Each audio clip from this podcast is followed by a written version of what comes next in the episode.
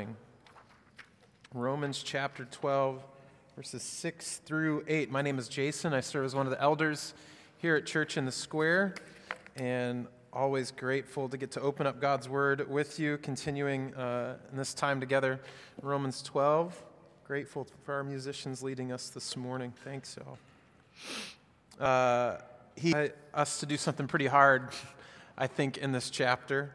Uh, he wants us to offer our entire selves, all, our whole being in worship. This is what we've been navigating. This is what we've been trying to understand. What exactly does that mean as he opens up this particular portion? Um, of course, there they, they, there's this type of worship that is not just meant to be our voices, but it's meant to be this holistic idea that we're meant to be mindful of God in all that we do, but not just in these spiritual moments. I think maybe if we're given to the idea that we're not just supposed to worship when we sing, and worship is not just when you are, I think sometimes we still can believe that worship is what happens when we open up our Bibles or worship is what happens when we're with other Christians. Or worship is what happens when this is a spiritually confined moment that somehow is baptized and is very clearly religious. But what I think Paul is getting at is that worship happens all the time. Worship is always going on. And so he says in verse 2 do not be conformed to this world, but rather what? Be transformed by the renewal of your mind. In other words, the way that you see and understand the whole world is meant to change when you come to Christ, not just what you do on Sunday mornings or on Thursday evenings or whenever you're with a particular collection of human beings. Right? It's about the way that we see the world. That's worship. Worship, as one writer has even put it, is resisting being squeezed into the shape of this present age, which that happens all the time. I'm constantly having to resist being squeezed into the likeness of this present age, and I imagine you can relate. And this present age is about what's here and now, and it's really helpful for us to like get a, a grasp, if you will, of what we are talking about when we say something like that to understand what Paul is writing about. We are in this present age. Specifically, it's the age of the kingdom of Jesus that he has inaugurated that is not yet fully revealed. So we see, for instance, when we go to places like Matthew 5 through 7, the Sermon on the Mount. We see sort of the sinews, the things of that nature starting to come to, to grips, but we see that ultimately that's not always true. The fullness of the kingdom is not yet fully here, though we see it in increasing measure. The present age then sort of pressures and pushes us in a particular way that is contrary to our God given design and, it's, and what we are designed for in terms of flourishing, not just to do in a particular day or in a particular way, but for the wholeness of our being to flourish, to be well, to be at peace. So Paul go, goes on to tell us that this present age then wants to squeeze our thinking, and specifically, he said, this present age wants you to think too much of yourself or too little of yourself. Too highly or too lowly is what we've navigated. But then he also says, don't be conformed. In other words, don't be squeezed. Rather, be transformed what? Into humility. Humility is the way that we see the kingdom coming in. Don't be conformed.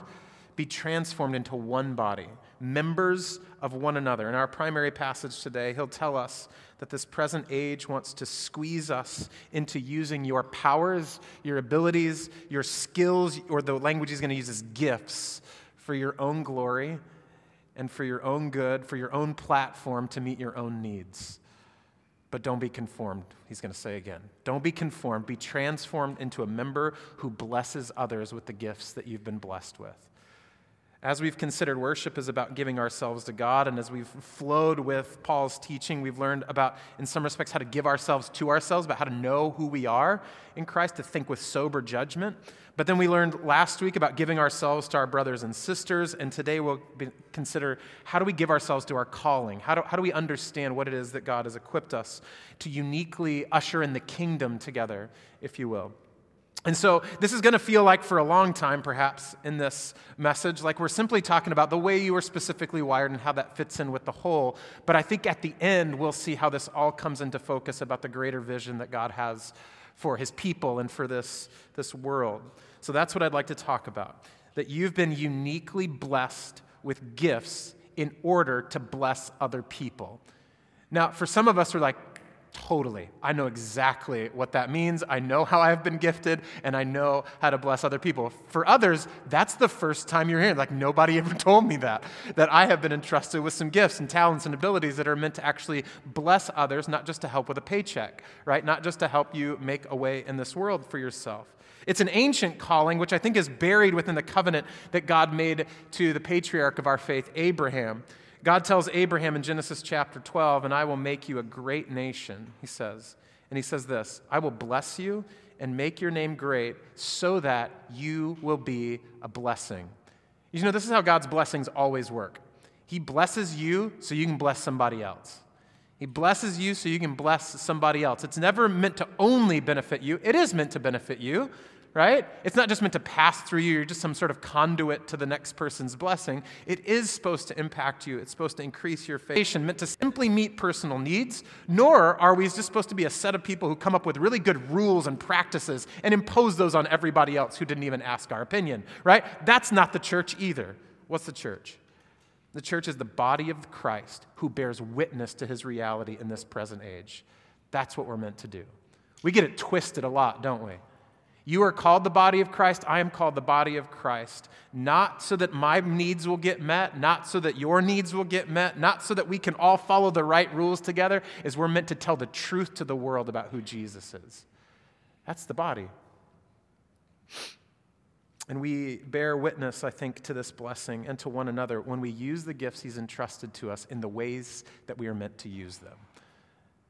Right? When we all have stories when somebody's actually blessed us in a way, you go, yo, that was like well beyond. The timing was crazy. The way you responded was crazy. Like something else is going on here besides you using a skill that you have to do something in the world. Like the Lord is at work in that. That's what Paul is going to teach us about in Romans 12, verse 6 through 8. Here's how we'll shape our time together. First, we'll look at the giver of gifts. So, what kind of God gives gifts? I think is an important question. And then we'll look at the have gifts. Why does God give those gifts to us? And then the discovery of gifts. So, what gifts do I actually have? How do we understand that? So, we'll look at the giver, we'll look at the purpose, and we'll look at the discovery because God always talks in threes. I, didn't, I, didn't, I don't know if you knew that. Um, but we'll, we'll, do that today for uh, our good, His glory. Let's pray. Uh, trouble that perhaps we're facing this week we do not have to just look within the void of ourselves or of earthly wisdom of this present age. We can look to the God who put all things together by the word of his power and holds them together the same way. And you speak to us. And so help us to be a people who listen. Uh, for some of us, we need healing. And so would your word heal us? For others of us, we need encouragement to get over a particular loss or a particular challenge that we're facing. And so we pray that you would be our encouragement. For others of us, we need to be challenged, uh, whether we are meandering in some uh, sin or foolishness or just confused and wandering. Would you challenge us and give us clarity? We thank you that as brothers and sisters, no matter what we're going through as a family, your word, our Heavenly Father's word, always delivers. And so I pray that you would help us to be a people who listen, and a people who don't just listen in that we hear you, but a people who listen in that we obey you. And give us that power today by your Spirit. We pray in Jesus' name. Amen.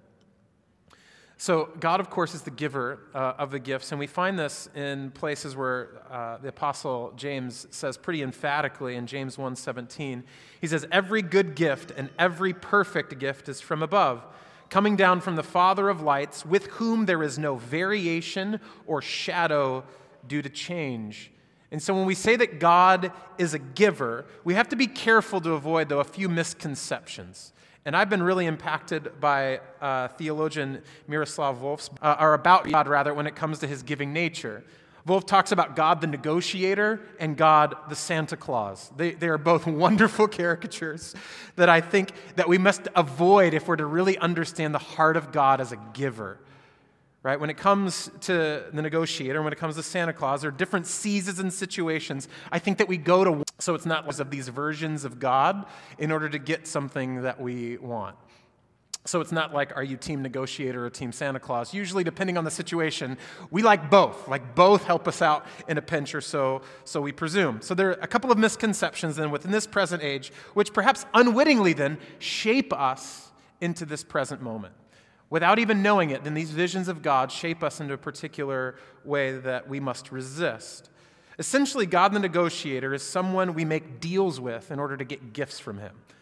We make deals with him in order to get gifts from him. We see this kind of approach in all kinds of films and books for sure, but there, there are things that happen in our hearts as well. We, we vow obedience, charity, generosity, or some form of sacrifice in exchange for a second chance or a skill or a relationship. Sometimes they're even just like, they're not prayers usually that we sit down and we write out. It's just these little impulses like, God, if you help me get through this, I will what fill in the blank. Right? In, in, other words, there's a spiritual negotiation going on that God, I know you want obedience, so I'll obey if you provide or if you help. Volf points out even if we could entice God into making a deal with us, we, uh, we would have no way of enforcing compliance. Since God doesn't need anything and divine power infinitely exceeds human, God can break any contract, he says, give us a bit of cash as compensation, and leave us out in the cold. So, God negotiator is all about seated in right? That we have something that would be a fair trade. And this is the presumption to pull out from underneath that vision of God. God gives because we have somehow finangled a deal that he finds appropriate or deems worthy. But God doesn't make deals. Nowhere in the scriptures do we see God who is curious in exchanging things for his goodness, for his grace, for his gifts. What does he do instead? God gives because he loves not because we have something valuable to give him in exchange or to return. The other fallacy is God as Santa Claus, which I think in our particular culture is pretty humorous. Um, because a lot of us, maybe even as we're teaching our kids, sometimes Santa Claus becomes a caricature that's kind of helpful, right? He's someone who has all this stuff, right? And he's checking your moral like compass. Are you doing things good or right? And he's going to make a list, and I don't know, something like that. And there's a book of life, I guess. It's kind of like, so we have to be really careful, especially in this culture. See, this concept of God who primarily showers us with gifts, ostensibly without any strings attached. Volf says that God is an infinitely rich, always available, unfailingly generous giver, or at least that's what we feel a God worthy of divinity ought to be that God gives without conditions or without demands. But when you look a little bit more closely, Santa Claus for sure, but this version of God is cosmically manipulative, right? I mean, think about the, the way that we understand through, through, though for one vantage point, Santa gives without any conditions, right? It's a gift. His generosity, though, comes with these veiled threats and fear tactics. After all, he's making that list, he's checking it twice, to see what? Who's naughty and who's nice. But ultimately, they're, they're, they're hollow threats, right? Because, I mean, as a parent, I'm like, we're probably not going to withhold the gifts. We actually, Amazon had them on a deal like three weeks ago. They're already some sort of peace of mind. So it's actually just kind of manipulation. He's going to give me whatever I want anyway, because that's what Santa does. That's what God does. So, God, as Santa Claus, what happens? He doesn't really shape our character or transform our hearts, He just manipulates our behavior.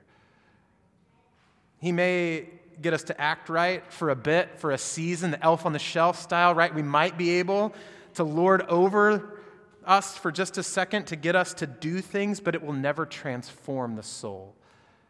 See, God is not concerned just with manipulating your behavior. Did you know that? Actually, through relationship, He wants to transform your heart. He doesn't just want to get you to do right things because Lord knows we can do all the right things with the wrong heart and it means nothing. I know I can. But God gives to love and to transform us. So Paul flows out of his teaching about Christian unity essentially, especially rather, within the local church level, into a generosity of God, that God gives gifts. He says, having transform us. Look at verse 6, Romans chapter 12. He says, having gifts that differ according to the grace given to us. We have been given gifts, and they differ according to what? Grace. Grace is what has been given to us. Grace is the impetus of, for God to give gifts. God gives gifts because He's gracious, not because we've offered Him a good deal, not because we somehow have been naughty or nice in the appropriate proportion that nobody knows about, right? Grace is not a fair trade. Grace is not passive and unaffecting. The giver of gifts is gracious. This is central to Paul's teaching. And the reason we have to look at our misconceptions is because a lot of times, and even grace gets filtered through a wrong view of God. But this is the centerpiece of why he is giving you a gift. Not because you've earned it, not because I have earned it. And I think this really comes down to our view of God. That ultimately, maybe with salvation, we think it's by grace, but everything after that, we easily can adopt a religious viewpoint of God. I know he saved me by grace, but now everything else is sort of based on some like religious stratosphere that we've put together ourselves by our own effort or by our own ingenuity. So, what's the purpose behind all this? If God is a giver because of his grace, why does he give these gifts? We get, we've already hinted at it a little bit. Within God's character, we realize that he gives primarily out of love and to demonstrate that love for us. He's not making a deal, he's not feeding consumerism, but Paul highlights something specific about the purpose of gift, which informs the entire rest of the passage. It may seem really, really obvious, but you know, I'm a preacher. I love to state like the very most obvious thing and make it sound profound. But just look at verse 6 again. He says, having gifts that differ according to the grace given to us, what does it say? Let us use them. Can I just suggest to you one of the primary purposes that God gave you a gift is to use it? Is to use it. The purpose of gifts is to use them. Again, this might seem so obvious, but I think it's so easy for us to not use our gifts, to not use them. This is most apparent to me when we talk about things like church attendance or group participation. Regardless of what your habit is on Sundays or through the week with groups, a lot of times we feel guilty about missing out and we say something like, Yeah, I know it's good for me to be there. I know it's good for me to be with the gathering. I know it's good for me to be with my group. I know all of those things. And, and that, is, that is absolutely true. These are fundamental contexts for our discipleship and community. Many of us have even had a hard time, particularly through their last season, of making it a habit to be present on Sundays and through our groups. But, but ultimately, that's only half the story. It's only half the story that, that the gathering and groups benefit you. You also benefit the group and the gathering. I, I, I think that's really good for us to remember. I, I often don't, don't hear that about, man, I really want to be there because I know I have something to contribute. And you do. It might even sound a little bit like, like prideful or hubris to believe that you offer something to the group. It's not, it's biblical. It's biblical that you have something to give to the community and to believe that my, part of my participation is meant to bless others, not just to receive. Am I preaching to you yet? Because when you're not here, we're not us. We're not us. We can't be. Neither are your gifts, the things that God has entrusted to you, able to be utilized to bless the community. And this should not be another hardship or a guilt trip, but another clarifying reason and purpose for which why we gather. To be sure, these are not simply used at groups and gatherings, your gifts that God has entrusted to you, but these are fundamental places where we are developed, where we are shaped, where we impact one another. I'm not trying to gas you or make you just feel really, really good about yourself, like you have something to offer. You really are incredible. Like it's, it's true, but it's not just about making you feel good about yourself. I'm, I'm simply trying to convey the truth of God's word and the truth about the body. Paul told the church in Corinth this For just as the body is one and has many members, and all the members of the body, though many, are one body, so it is with Christ. That means that when you're not here, we don't have our arms. When you're not here, when you're not, we're missing our hands. Do you, see that? It's, it's more than just like, oh, it was good to see you this week. Yes, it was good to see you. But also, there's something about the way we function that I only know when you're here. There's something about the way I function that I only fully understand when you're all here, when we are all together. See, when the body is not fully assembled, we all suffer. Why? Because one of us is not using the gifts that God has entrusted to them to bless the rest of the community. That's what Paul is getting at. This is the way that we see the world, not as individually. That's the way that this present age shapes you to just see your spiritual formation in isolation, in, in and of yourself, right? And that's true and that's helpful. That's important to see God at work in you but also the way He's at work in you always has a contribution for the community, always has a contribution for your brothers and sisters. You see, within this illustration of the body, Paul has been employing here. We are meant to function and to be even known within and as a community. Our many gifts are meant to bless, encourage, equip, and help our brothers and sisters. You have been blessed to bless other people.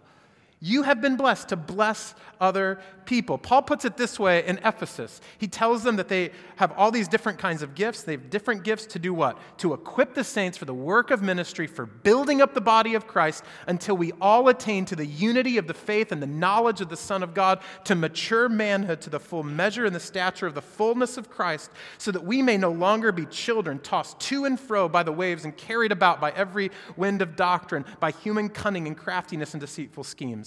That means I get confused without all y'all. Without all of you in my life, I'm to I'm to be susceptible to, to be drawn in by something that maybe you could help me see that I couldn't on my own. To be interested in something or to go off on a tangent and you're like, that's, that's not for you, that, because I've been there, or I have this understanding of wisdom. As cliche as it may sound, we are not us when you are not with us. You, we are not the people that God has called us to be whenever we're missing each other. See, and each of you, believe it or not, contribute in some fantastic ways to our community. You know, Erin O'Donnell here, this place is more joy that she brings to our community and to our fellowship, right? I mean, it's, it's beautiful. Ashley, when you're here, like the truth is present when you show up and you speak truth and love to people. When I'm drinking coffee, I'm just like, I just got here. Could we just like have a second? You know? There are just ways that I think that, that you bring that, you know? Um, Jason, I just feel peace when I'm around. I don't know what it is. Like, I could be just really frazzled, and then you're here, and I'm like, it's fine, everything's okay. you just have, like, engender this presence with our community that I think is lost when you're not here. You know, Bradley Anderson brings a kind of presence and wisdom that I miss when he's not around. Do, do, you see what I'm getting at? Like, it's more than just like generally, it's nice to see all of you. And we could go on and on. And forgive me if you didn't want to be highlighted right now. It's what we do sometimes. Right? I, I, I think, Blair, when you're not here, we're not ourselves, sister. Like, Blair brings so much joy when Blair's. We drive by Blair's house, and my kids just go, Blair lives there. Let's go stop. And I was like, not again. We can't stop by again. We're there too much. I mean, do, do you see? We all have these stories of one another. That when, when, when you're not here, we're not, we are meant to be dependent on one another and look to one another. Do you know this is even the way that scientists are finding we even share memories together? There are things I know I can forget because Laura will remember them. Biologically, my brain just goes delete because I trust that Laura has that information. Or you, we are literally wired physically, biologically to share memory and purpose and life together. We are not us when you are not here. I hope you see that's the purpose of gifts to bless, to become who we cannot be on our own. And I have just seen over the past four, five, six, seven, you trust us. You want to say this is when this church started, right? The Lord entrust us with that and cultivate that more and more with us. I sense that on Friday night when our elders and deacons and staff got together and just tell one person, here's how you've encouraged me the past year. Like the Lord is shaping that in us because that's what it means to be the body of Christ. He's faithful to do that. See, God has entrusted each of us with unique and powerful ways to bless the community, and the evil one would love for you to think you are the exception to that rule. He would love that. That all you can do is come and take as opposed to give. But within and without our church family, within and outside of our church family, we've all been entrusted with this. And so, how do we discover those gifts? How do we discover? Well, we've hinted at it already. One of the primary ways that we discover our gifts is to actually live in community. Community sort of does this to us naturally, right, as a body. In fact, if we uh, are a body, you can not discover your gifts without being part of the body, right? This is how you make sense of who you are by simply being joined as a body. This is with, within, without out, sort of true community, you can't actually do this. Now, before Paul lists these seven different gifts in Romans 12 here, he says that we have all been given gifts that differ, but all of them come by grace. So, part of the maturation process of every Christian is by grace to discern specific ways that God has blessed you, has blessed us, that I have been blessed to bless the church family and the world. Again, this goes down to discover gifts. We're to, in community, it happens within the function of the body. And so when we're in community, we're to discover gifts. We're to be eager to understand how is the Lord calling me? How has He shaped me? How has, He shaped me? How has He gifted me? to participate in this body. how do we do this? First, we just need to watch others do their thing. There is something about watching somebody use their gifts that I just go, oh, that's really cool. And it makes me sort of like play that out. It's like, that's really awesome. And one of the reasons that's awesome is because I don't know how to do that. I feel like that a lot around a lot. It's like, that's amazing. That comes naturally to you. You enjoy doing that. That's fantastic because it blesses the community and our impact that other people have on us. And so this is one of the ways, just in community, I start discovering and thinking about it. I was like, wow, that's cool that you do that. I never want to do that ever. Secondly, I think sometimes we just see a need. We see an opportunity that somebody presents within the community, that we live closely enough to, to them that we get to know their desires to grow in wisdom or their need for childcare, their dreams, as I've heard some of you share, about building an app that organizes all the needs and resources of a neighborhood so that every need could be met. Or we simply discover a shared pain or a heartbreak or a heartache or a longing. This happens within community, so I don't just see people use their gifts, I also get exposed to the needs and opportunities within the community. Thirdly, living within community invites us to just try something out and see, see what happens. You know? You might, you might have thought, some of our group leaders, you know, they thought, I would, I'll never lead group. This is a bad idea for the kingdom if I open the Bible and ask questions of people, right? But then they began to do it and they saw fruit produced. They saw people encouraged. They saw God's word being clarified. We, we try perhaps to serve in particular ways. We try to meet a need. We try to respond to an opportunity, and we see how does that impact his community. We give it a shot, right? Uh, Dr. Russell Moore explains in his book, Adopted for Life, he says in the New Testament, we don't find our gift through self examination or introspection and then find ways to express it. Instead, we love one another, serve one another, help one another, and in doing so, we see how God has equipped us to do so. We just begin to love each other. And as we love each other, we gravitate towards ways to serve one another. Now, the New Testament has four primary lists for what they often called spiritual gifts. Ephesians 4 11, which we read earlier, 1 Corinthians, Romans chapter 12, verse 6 through 8. Some gifts are about leadership, teaching the Bible. Other gifts are about meeting specific spiritual or practical needs within the community. Some are reserved for offices of the local church, like elders uh, and deacons, and others are for anyone and everyone who follows Jesus. But they are all constantly, consistently given by the same grace, by the same Spirit, expressed for the same purpose of serving one another. They're not meant to puff up, they're not meant to give us a sort of a grand view of ourselves. In fact, they're supposed to draw us closer they're meant to humble us, they're meant to build us up, not to separate, but to unify through diversity. We're many, yet we're one. The spiritual gifts then celebrate our diversity, they foster oneness. We bless one another through the ways that we have been blessed. Through the years, and perhaps many of you have taken these different spiritual gifts assessment, there have been a lot of different ways to do it, but at least from my own recollection of these number of different things, there's at least like four specific, consistent things that happen in all of these different ways of discovering our gifts. There's desire, there's affirmation, there's fruitfulness, and there's joy.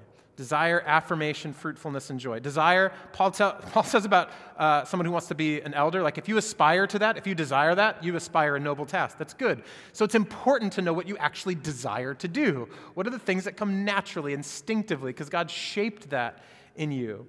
Not only that, but there's affirmation. It's also important that when you go, I really want to do this, that other people think, yeah, it's good when you do that too. Because sometimes it's like, I really want to do this. And they're like, yo, we love you. That's a whole lot of something you may never need to be doing ever again, right? But we love you. But we love you. 1 Corinthians chapter 1 verse 10 says, "I appeal to you brothers by the name of our Lord Jesus Christ that all of you agree and that there be no divisions among you." This is actually good for us to clarify how is it that God has uniquely called you. There's also fruitfulness. There should be fruit.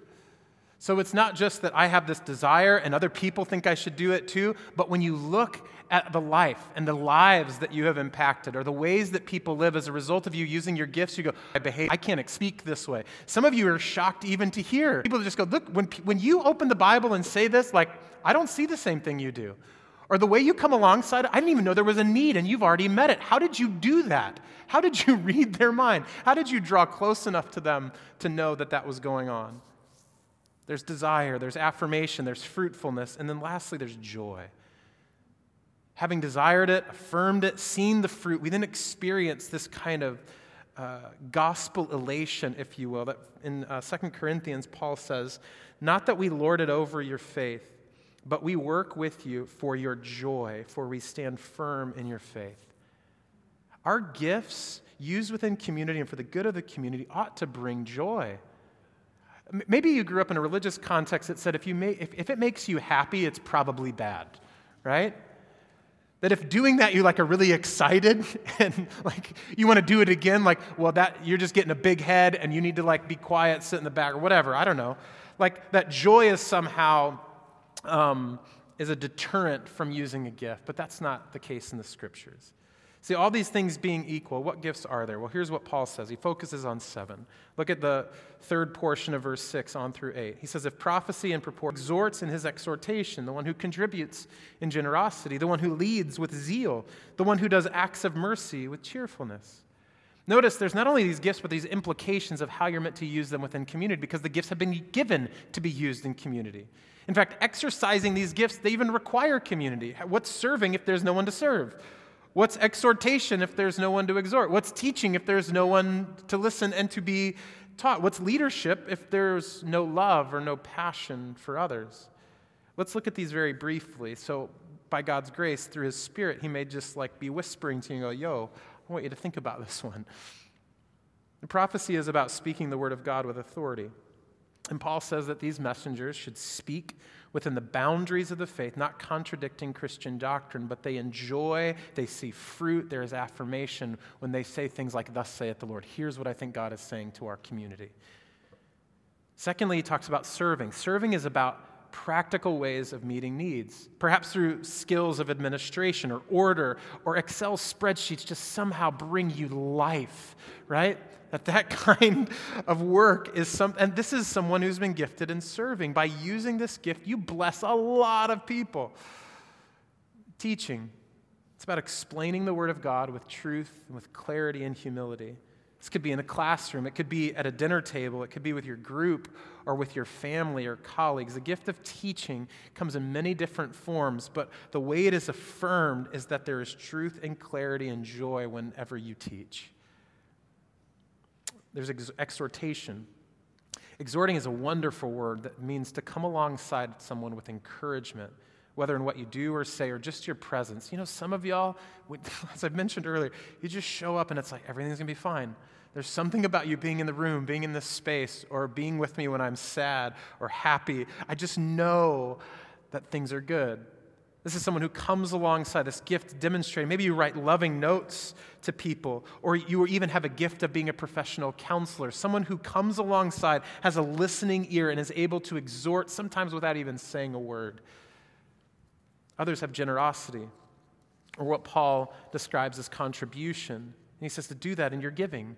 The gift uh, is often about resources and money, but it doesn't have to be. People with this gift of love, giving in unusual kinds of ways and proportions. They do it with wisdom. They do it with joy beyond what might seem standard, what might seem appropriate in other settings and in other places. Leadership. It's about getting people to follow, whether it's overseeing a family, it's overseeing a trip, a group, a ministry, a church. The gift of leadership helps to paint a picture of a preferred future and helps to connect the dots for people as mercy. It's about seeing and responding to people's needs. In particular, I think this person has the uncanny ability to see with disproportionate compassion the poor, the disenfranchised, those with material and basic needs. Perhaps many of us, through the hustle of life, fail to remember our neighbor the way that people who are gifted with mercy constantly slow down the hustle and say, let's not forget about the people that Jesus said don't forget about. It's a person gifted with mercy. So, as you hear these gifts, and I encourage you to read back through them this week, Perhaps you desire one or a few of them. Has it, has, has it been affirmed then by others? Have you, have you used this within the context of your community? Someone said, Yes, you have got that gift of mercy. Does it bring you joy? Does it produce fruit? If so, there's good reason to believe that God has uniquely gifted you to serve your church family in that way. This is what you bring when you show up. You bring mercy, you bring teaching, you bring truth, you bring clarity, you bring leadership and generosity. These are ways that we are not us without you here. Because I look at this list and I'm like, I don't got all of those things. See, so very specifically, we read this text and we go, we all need to show up because we need all of those things. We need leadership, we need serving, we need teaching, exhortation, prophecy, leadership, mercy, generosity. And one of those things, or many of those things, are not here if you're not. This is what we're getting at. These are not the only gifts, but considering one from of these lists of four, I think is healthy. It begins sort of a conversation, if you will, with the Holy Spirit of how have you gifted and called me. Nobody has all of these uh, except for one person Jesus. See, and that's why when the more we come together and the more we bless one another with these gifts, the more the body tells the truth to the world about who he is. Do you see this? This is what we do in this present age. When the church uses their gifts, we give a fuller picture of the kingdom of Jesus in this dark and present evil age.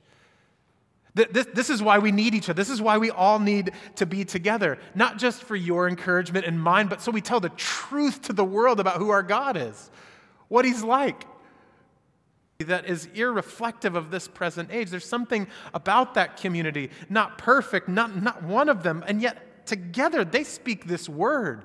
They speak this community. They speak this love. They speak this power. See, in other words, the more this present age attempts to squeeze us into its own mold, the more that the church is meant to fight back and, by God's grace and power, squeeze this world into his image and likeness. That's what happens when we show up together.